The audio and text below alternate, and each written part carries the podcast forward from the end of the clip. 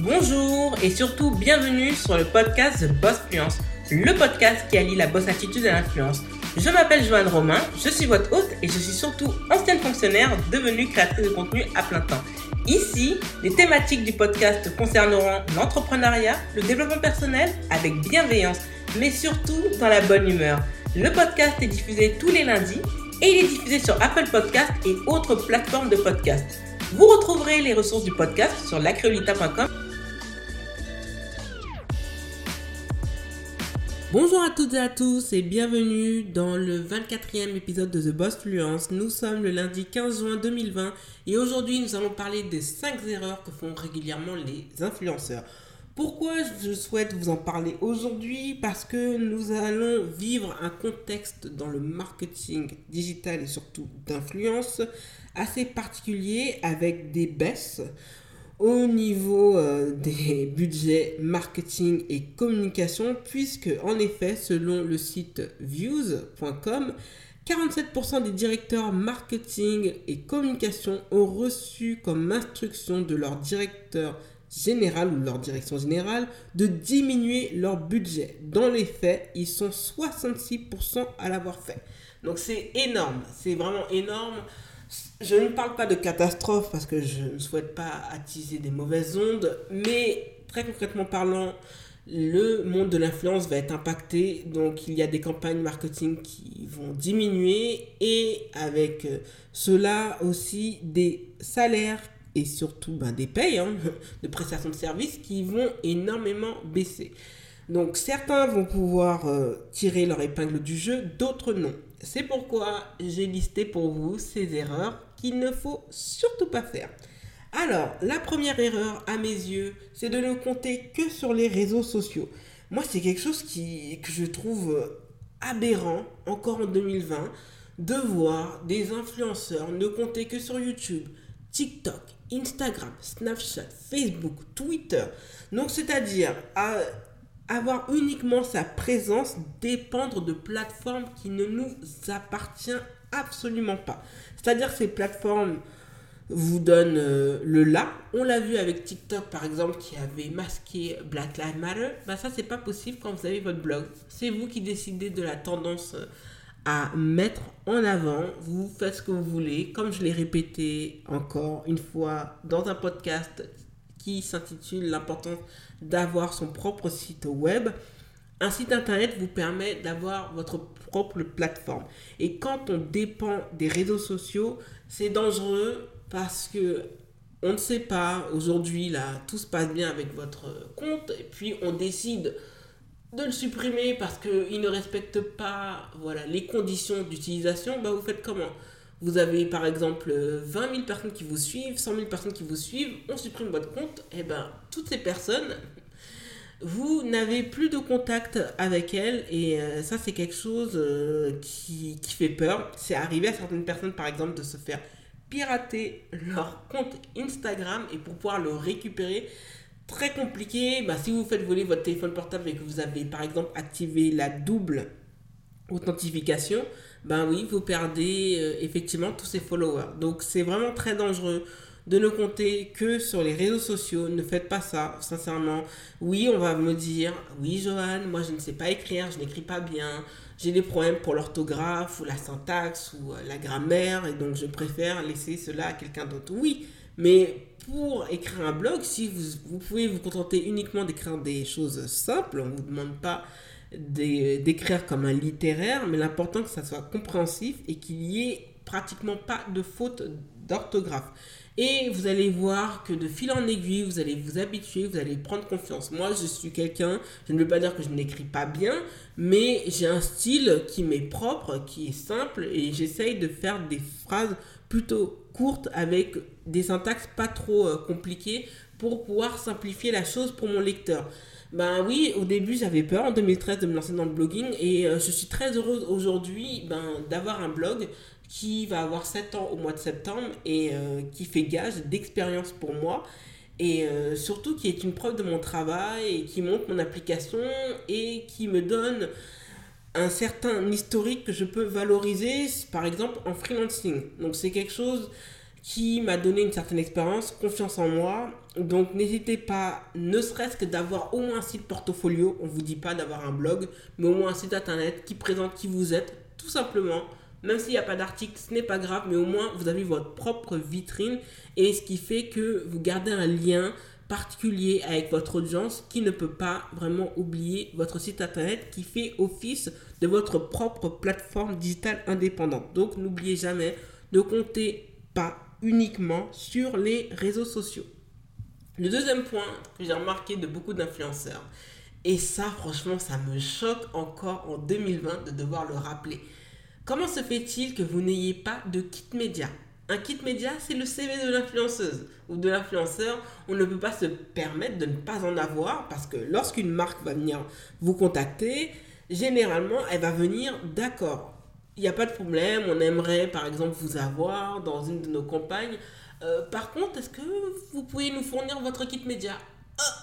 Et bien là, vous êtes coincé, vous ne savez pas quoi faire. Et pour éviter de passer pour euh, quelqu'un qui ne se renseigne pas dans le domaine où il travaille, ben, vous allez chercher sur Internet, vous allez voir kit média. Et un kit média, ça ne se fait pas en deux temps, trois mouvements. Ça représente euh, qui vous aide, votre travail, avec qui vous avez travaillé, ça vous donne une certaine... Euh, voilà, ça donne un, certain avis sur la substance que vous pouvez apporter à la marque et on peut voir de fil en aiguille, par exemple, votre audience, si vous êtes quelqu'un qui a réussi à fidéliser son audience, le nombre de vues sur votre blog, par euh, combien de personnes vous êtes suivi sur les réseaux sociaux, votre taux moyen d'engagement, vous pouvez mesurer cela grâce aux statistiques qui sont disponibles quand vous mettez vos comptes en professionnel, par exemple euh, sur Facebook, je sais sur Instagram surtout, mais aussi sur Pinterest. Ça, c'est vraiment important. Je sais qu'il n'y a pas cette fonctionnalité sur Twitter, mais le kit média, c'est votre CV. Ça vous permet de pouvoir tout retracer. Et en plus, l'avantage, c'est que vous n'avez pas besoin de, faire de longues phrases pour rappeler à chaque fois que vous avez besoin de faire un partenariat ou un sponsoring.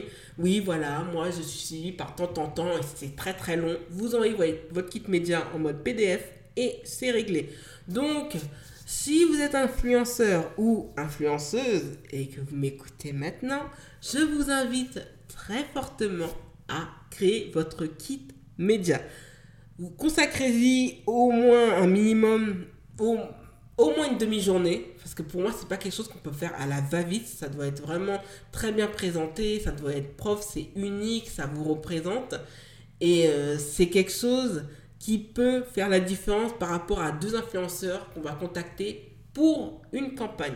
Donc très important de travailler comme il faut son kit média et surtout d'en avoir un. Le troisième point, pour moi, c'est vraiment important, c'est d'avoir euh, une adresse professionnelle. Beaucoup n'ont pas d'adresse professionnelle. On voit par exemple euh, le pseudonyme de l'influenceuse ou de l'influenceur gmail.com live.fr. Pour moi, à mes yeux, ça ne fait pas sérieux. Votre nom, votre pseudo, c'est en quelque sorte votre marque. Et lorsqu'on a une marque, on fait en sorte de la protéger. Donc, même si vous ne voulez pas ouvrir de site internet, vous faites ce que vous voulez. Hein. Moi, c'est un conseil que je, vous, euh, que je vous donne. Achetez votre nom de domaine et par la suite créer une adresse professionnelle liée à ce nom de domaine. Moi, par exemple, pour la créolita, c'est management.lacreolita.com. Pour The Boss Fluence, c'est pour le moment, mais je pense pas que je vais le changer d'ici là, c'est contact.thebossfluence.com. J'ai acheté le nom de domaine de The Boss Fluence. Pourtant, j'ai pas encore de site euh, internet.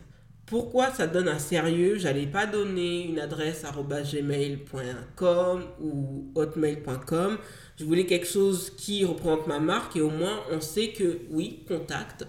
Ah ouais, je sais que je contacte The Boss Fluence. Je sais que je contacte la Créolita. Et au moins, on n'a pas à être perdu dessus. Tout est clair dès le début. Et ça fait partie de votre marque. C'est vraiment important d'avoir ces notions et d'avoir sa propre adresse de mail professionnelle. Donc je vous invite à acheter votre nom de domaine. Je peux vous dire que ça coûte que 9 euros pour une année au moins et après ça peut aller jusqu'à 50 euros si je ne me trompe pas pour entre 3 et 5 ans de possession euh, d'affilée. Donc n'hésitez vraiment pas à avoir votre adresse professionnelle. Je peux vous dire que euh, on voit tout de suite les influenceurs qui prennent leur travail au sérieux et ceux ben, euh, qui se tâtent ou qui ne sont pas formés sur leur métier. Le quatrième point, et euh, je vais peut-être me pencher dessus, mais c'est très très important pour moi. Beaucoup d'influenceurs, moi je le vois, quelle que soit la sphère, euh, ne réseautent pas tant que ça et surtout rentrent dans des rivalités inutiles. Pour moi, c'est très important de réseauter. Pourquoi?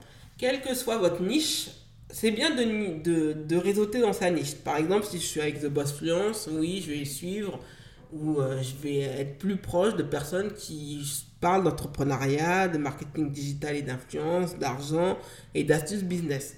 Sur la créolita, effectivement, je vais être plus proche de personnes qui vont parler de beauté, mode, lifestyle. Pour autant, pour garder les yeux et surtout les oreilles euh, bien ouvertes, il est important de diversifier son réseau. C'est-à-dire que vous avez besoin de connaître des personnes qui font euh, du voyage, d'autres qui font du podcasting, d'autres qui font du blogging, d'autres qui font du vlogging, des personnes qui font de la musique, d'autres qui sont dans le fitness, euh, dans la santé ou autre, d'autres dans le développement personnel, d'autres dans les tutos make-up, d'autres dans, le, dans du lifestyle, c'est-à-dire cuisine, décoration, d'autres qui sont dans des niches immobiliers, etc. etc. Donc c'est très important de ne pas rester uniquement collé à des personnes qui font la même chose que vous. C'est très bien, mais pour moi en fait ça vous enferme et ça vous, empêche en fait d'être un petit peu plus ouvert. Donc très important de réseauter dans, dans vos niches. Et je vous ai parlé de la niche sur la chaîne YouTube The Boss Fluence mais très important aussi de réseauter en dehors de votre niche. Pas trop certes, mais un minimum quand même. L'autre point, l'autre partie plutôt de ce quatrième point, c'est d'éviter d'être dans des rivalités. Moi, je l'observe, je le vois. Beaucoup de personnes, euh, quand elles se lancent dans un projet, sont au début très soutenus, on les encourage à le sortir. Et puis une fois qu'en fait c'est sorti, ben, on commence à voir le vrai visage des personnes. D'autres paniquent.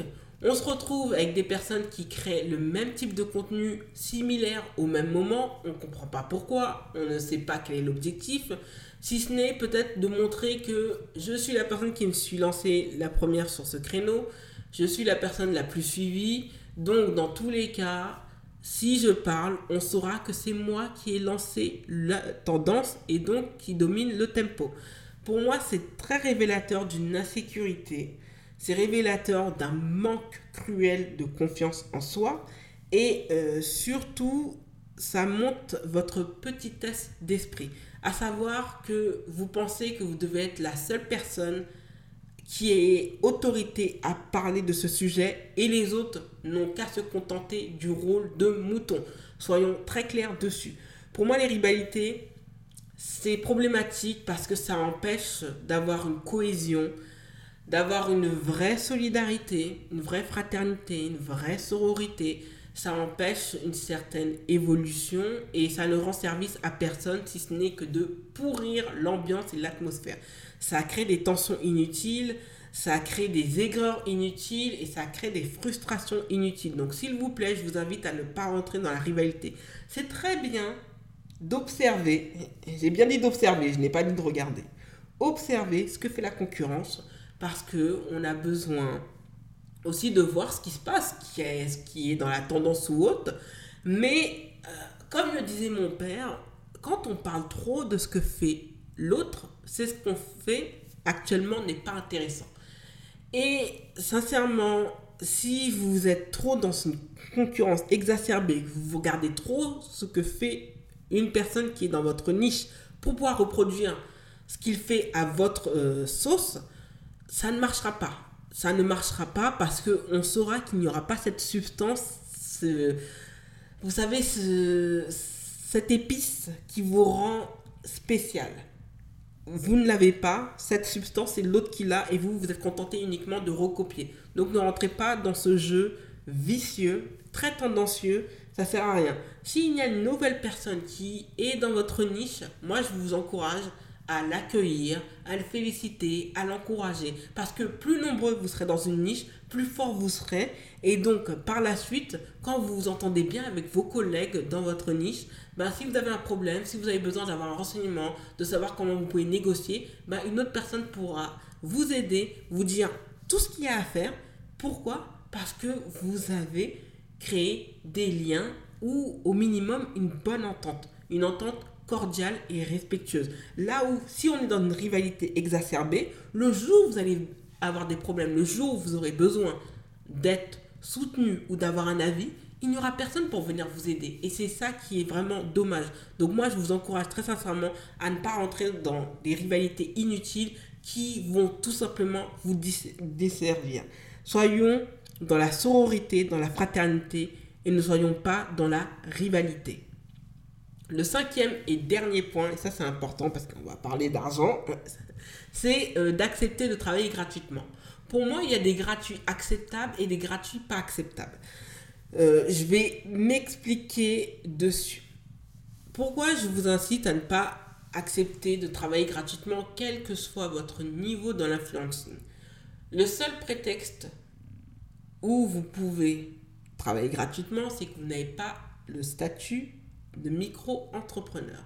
Si, depuis que vous avez ce statut, s'il vous plaît, n'acceptez pas de travailler gratuitement, même si vous êtes suivi par moins de 2000 personnes.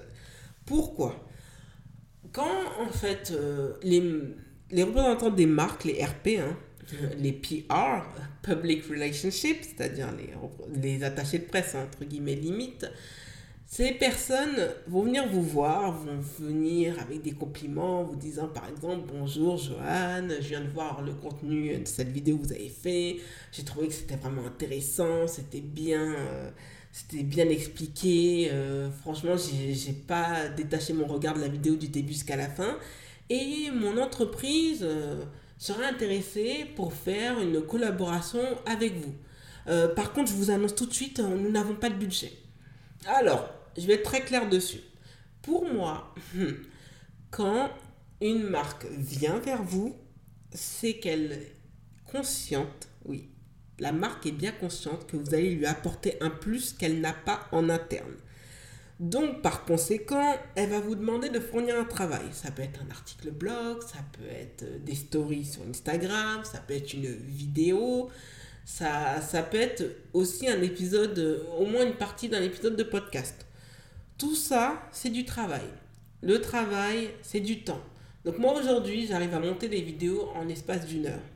Sauf qu'en 2013, je n'arrivais pas à faire une vidéo en une heure. Il faut payer cette expérience que j'ai acquise au cours de ces 7 ans où je me suis formée, où j'ai travaillé d'arrache-pied pour acquérir une certaine expérience. Donc, sachez que les budgets marketing sont fixés à l'année dès généralement au mois de décembre, si je ne me trompe pas. Donc, l'objectif des budgets marketing, c'est qu'ils restent vraiment hauts, au moins qu'il y ait des sommes conséquentes pour pouvoir survivre à la saison entre Halloween et le jour de l'an. Parce que c'est une, c'est une époque vraiment très charnière, c'est très demandé, c'est là où euh, il y a beaucoup euh, ben, d'effervescence, hein, parce est dans les fêtes de fin d'année. Donc les marques ne vont pas se gêner pour vous dire on n'a pas de budget. Sachez que pour moi c'est un mensonge et c'est un manque de respect. Donc il ne faut pas se laisser faire et il faut apprendre à négocier. Il faut, faut se former à cela. Malheureusement en France on a un tabou avec l'argent puisque nous avons une vision catholique euh, de l'argent comparée par exemple aux Allemands, aux Anglais ou encore euh, aux Américains qui n'ont pas de problème à parler librement d'argent. Cela est dit, cela ne vous empêche pas de vous former à la négociation et de faire valoir vos droits. Si une entreprise vient vous voir, c'est qu'elle a un budget. Donc il ne faut pas lâcher le morceau et demander à être payé. Parce que pourquoi? Beaucoup en fait de marques vont s'appuyer au cours de cette année 2020 sur les nano et micro-influenceurs. C'est-à-dire, nano-influenceurs c'est moins de 5000 abonnés et les micro-influenceurs c'est plus c'est moins de 10 000 abonnés. Pourquoi? Parce qu'ils ont des audiences qui sont plus petites, certes, mais euh, ils arrivent surtout, surtout à capter une audience que les macro-influenceurs n'arrivent plus à capter. C'est-à-dire que leur taux d'engagement, c'est-à-dire c'est le nombre de personnes qui regardent vos stories par exemple, par rapport à votre nombre d'abonnés. Moi, c'est conséquent. Par exemple, sur la Créolita, je suis à près de 20%, 1% de taux d'engagement, ce qui est énorme, même si j'ai une audience de euh, moins de 1500 abonnés, j'ai un engagement qui est très très bon.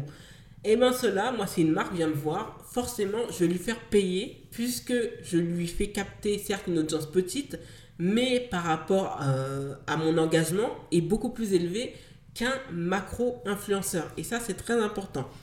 Ensuite, je vous parler des gratuits acceptables, c'est-à-dire que moi, je vais prendre la situation de la Créolita actuellement. Je vais prendre l'exemple d'une, euh, pas d'un grand magasin, mais plutôt d'une, d'une marque très, très appréciée sur Internet qui va venir me voir, qui va me dire, bah écoutez, on va pas vous payer pour faire la vidéo, par contre, on accepte, euh, on vous donne un bon d'achat de 700 euros à dépenser pour acheter les vêtements et en parler en vidéo ou sur Instagram ou sur un article blog. Bah vous savez quoi? Depuis qu'une marque me propose ça, je le dis bien en juin 2020, je vais accepter. Parce que mon nombre d'abonnés ne me permet peut-être pas d'avoir un paiement. Ou sinon je vais négocier, je vais raboter sur euh, par exemple sur le bon d'achat et je vais demander à être un minimum payé. Ça, c'est vraiment important. Pourquoi? Parce que il n'y a pas de problème à être payé si vous parlez très clairement par mail et vous entamez une bonne discussion et vous ne lâchez pas le morceau parce qu'il y a des RP qui sont euh, malins, qui vont vous faire croire que oui, vous inquiétez pas, vous allez être payé. Et ils vous disent toujours que vous allez être payé alors qu'en réalité, ils savent dès le début qu'ils ne comptent pas vous payer. Donc, c'est important de se faire respecter, de faire respecter votre travail, de faire respecter votre expertise, votre expérience et par conséquent, vous ne pouvez pas donner cela gratuit. Pourquoi aussi je vous incite à ne pas travailler gratuitement? Parce que vous ne rendez pas service à vos autres collègues dans votre niche qui sont du même niveau que vous et en plus de ça, euh, c'est un jeu de, de dupe qui va desservir tout le monde. Puisqu'on va se dire que, ah ben moi, si je fais appel à un tel, je ne vais pas la payer. Et ça circule entre les euh, PR qui se connaissent tous. Entre eux, la plupart, on fait les mêmes écoles, on travaillé dans les mêmes startups, entreprises, etc. Et qui ont continué à garder contact puisqu'ils constituent un réseau entre eux, ce qui est normal. Par la suite, eh ben, vous allez avoir une réputation de Ah non, mais cette blogueuse, tu vois, elle a ce niveau, elle a peut-être 15 000 abonnés, mais euh, t'inquiète pas, elle accepte. Si tu lui donnes, allez, 200 euros de vêtements, elle va accepter de te faire une vidéo, elle va faire le travail très, très, très, très bien. Et c'est pour ça que par la suite, après, selon un persona, certaines marques vont prendre un certain type d'influenceur pour acquis. Donc, comme je vous le dis, tout travail mérite salaire parce que quand je fais, je monte une vidéo en une heure, il faut pas oublier que par la suite, par exemple, je dois monter le matériel, je dois charger la vidéo, je dois tourner la vidéo, je dois couper la vidéo. Ensuite, je dois monter la vidéo. Après, il y a le, forfait Internet fibre que je paye pour pouvoir charger la vidéo en même pas deux minutes. Par la suite, ben, moi, j'ai des appareils professionnels, par exemple mon MacBook Pro, mon iPhone, mon appareil photo Canon. Et ça, ça a un coût mon micro-rod pour pouvoir avoir un travail de qualité que je fournis et qui puisse plaire à mon audience et qui puisse euh, me plaire aussi. Donc très important de faire valoir cette expérience parce que c'est du temps. Et le temps, c'est de l'argent. Et ce temps-là, vous ne pouvez pas vous le permettre de le donner gratuitement. En solidarité et par respect pour vos collègues et surtout par respect pour votre travail, vous ne pouvez pas accepter de travailler gratuitement. Quel que soit votre niveau, on fait énormément croire que le gratuit, c'est quelque chose qui est normal pour démarrer. Par la suite, on pourra avoir des choses payantes. Mais non, dès le début, même si après, par la suite, vous allez avoir moins de contacts ou autres, c'est pas grave, c'est quelque chose qu'il faut accepter. Mais comme je vous le dis, vous ne prenez pas tous ces risques pour que quelqu'un profite gracieusement de votre travail. Nous sommes arrivés à la fin de l'épisode. Merci de l'avoir écouté jusqu'au bout. N'hésitez pas à vous abonner au podcast Boss Fluence sur Apple Podcast et d'y laisser un avis 5 étoiles. Vous retrouverez l'actualité du podcast sur Instagram et Twitter avec l'identifiant TheBossFluence en un seul mot. Et The Boss Fluence est aussi présent sur YouTube. N'hésitez pas à partager le podcast autour de vous. Merci et à lundi prochain pour un nouvel épisode.